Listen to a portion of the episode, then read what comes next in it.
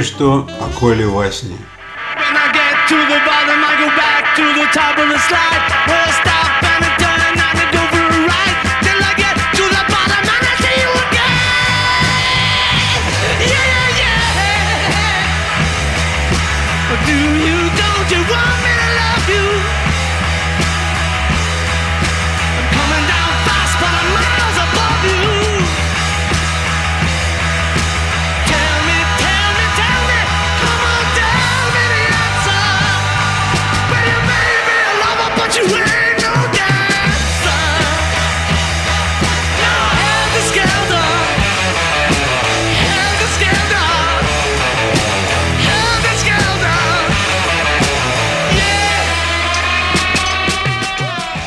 Вчера утром я проверял свою почту и увидел фото Коли Васина без каких-либо комментариев на странице многостаночника Влади Рикшана.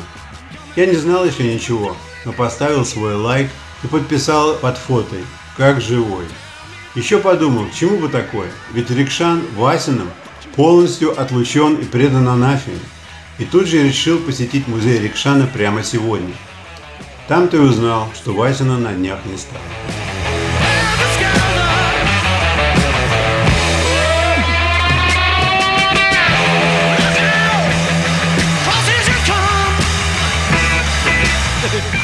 Приходившие в музей посетители расспрашивали Рикшана о подробностях его трагического ухода, но другие подробности посетили меня.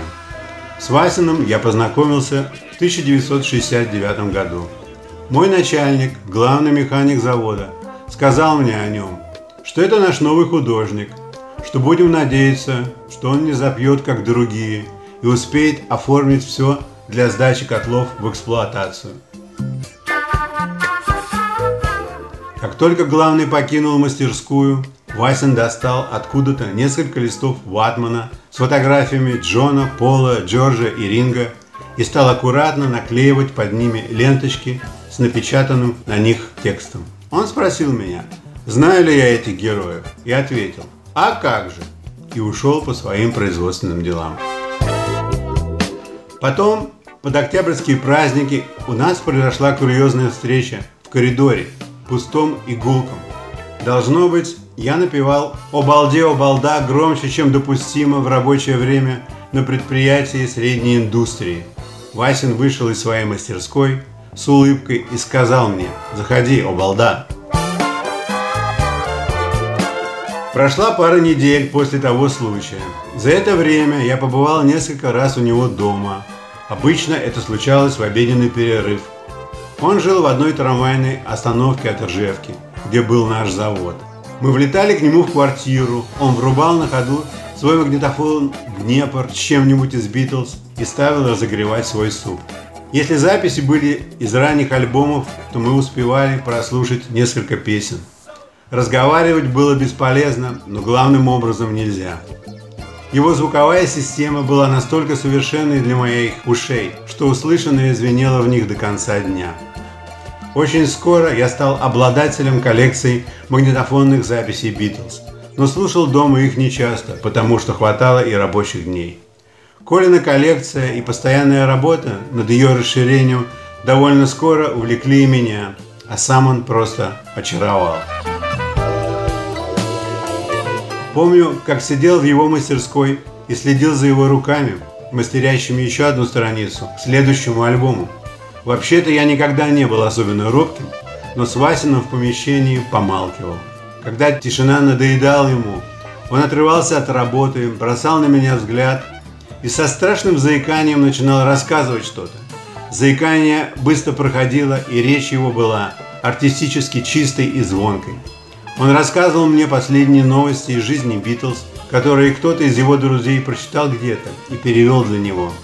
Таким образом, я был в курсе дел, как Леннон оплатил какие-то штрафы портовых рабочих, или как Маккартни был остановлен таможней за марихуану. Я просто сидел и слушал все, что он говорил. Наверное, Васин побаивался за мой рассудок и за стой конечностей от неподвижности иногда предлагал побороться. Мне сейчас забавно вспоминать те моменты, потому что Коля не ждал моего согласия, а просто подходил и обхватывал меня, как какую-то собиянку поперек тела, так что и мне приходилось вступать в игру.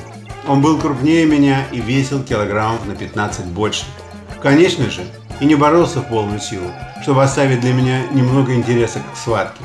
Мы возились так некоторое время, а потом расходились в стороны, поправляя на себя одежду, тяжело дыша. Я сказал ему как-то, что у него тело, как у Райтвейлера. Он даже не знал, что это такое. Первый раз, и мне пришлось дать ему хоть какую-нибудь информацию. Я рассказал, что занимался долгие годы в клубе служебного собаководства, и мне приходилось натаскивать собак на разные, в том числе на задержание преступника. Что однажды на занятия привели десятимесячного щенка Райтвейлера, так что мне пришлось пообниматься с этой сучкой. Васин серьезно выслушал меня и сказал, что Мишу Веллера он знает, а вот Ротвейлера нет. В те годы мало кто знал Мишу Веллера. Однажды я сказал случайно, что мы с приятелем пишем песни, типа Леннона и Маккартни. Его лицо стало очень суровым, как от недоброй вести. Я даже не понял по молодости, что переступил какую-то черту допустимого. Он ничего не сказал, но я почувствовал, что что-то хрустнуло между нами, и чтобы загладить свою вину, предложил ему перевести на русский что-нибудь из песен Битлз. Он посмотрел на меня с недоверием, типа «А сможешь?» и согласился. Переводы ему вроде понравились. Он распечатал их и сказал, что вставит в следующий альбом. Иногда Коля приглашал меня к себе в гости, помимо обеденного времени. Я воспринимал такое как большую честь. Он жил в квартире с родителями и старшим братом, офицером Красной Армии. Отец его был полковником, а мать, кажется, кем-то относящимся к медицине. Все они были очень крупные по размерам люди, на мой взгляд. Его мать смотрела с тревогой и недоверием на всех его многочисленных гостей, которые посещали их квартиру. Однажды я пришел к нему в гости со своим приятелем, электриком по специальности, который недавно вернулся из армии и работал на том же заводе, на Ржевке. Васин посмотрел на приятеля с напряжением, но ничего не сказал. А приятель находился в слегка поддатом состоянии и сразу проникся очарованием всех стен и полок Васинской коллекции. Он еще не знал, что находится в храме Битлз, а увидев гитару, взял ее в руки и без предисловия исполнил «Бангало Билл» с моими словами на русском языке. Васин сразу оттаял, и напряжение спало. Приятель заметил на стене хипический символ «Make Love Not War» и предложил Васину электрифицировать его, сделать его из двух вращающихся кругов, один из которых олицетворял Джона, а другой бы Йока с раздвинутыми для любви ногами. Когда вращающиеся круги совпадали определенным образом, начинала выть сирена, означающая оргазм. Потом я поменял работу и женился мы встречались все реже. Я уехал в Штаты, но в свое первое посещение в 1987 году навестил Васина на Пушкинской 10 с моделью храма в центре стола. Он был со мной приветлив, но совсем не так, как годы назад. Я сказал, что прочел много литературы про Битлз вместе и в отдельности, из которой узнал, что Джон был еще тот фрукт в быту. Он, например, мог явиться покурить на кухню их квартиры в Дакоте абсолютно голым, когда Йока вела там какой-нибудь женский класс. Кажется, мой рассказ Васину не понравился. На предпоследнем дне рождения Ленна в Ханимане Васин пришел инкогнито на второй этаж и расцеловался со знакомыми битломанами. Меня он, скорее всего, не узнал и просто кивнул.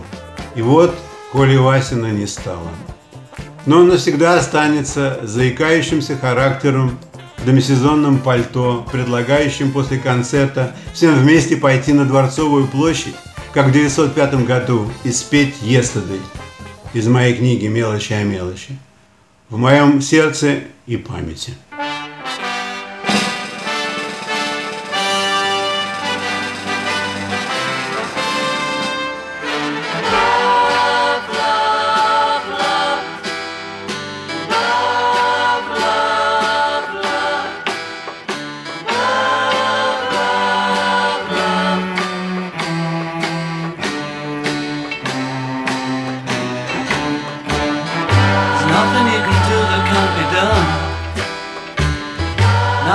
Can sing that can't be sung. Nothing you can say, but you can learn how to play the game. It's easy. Nothing you can make that can't be made. No one you can save that can't be saved. Nothing you can do, but you can learn how to be you in time.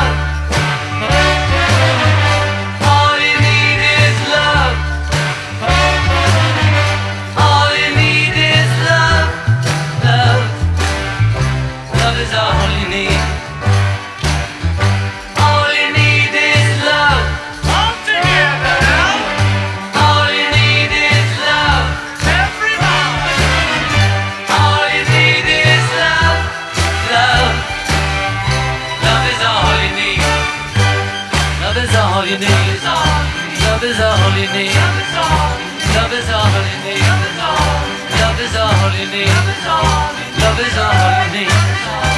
Love is all you need. Love is all you need. Love is all you need. Love is all you need. Love is all you need.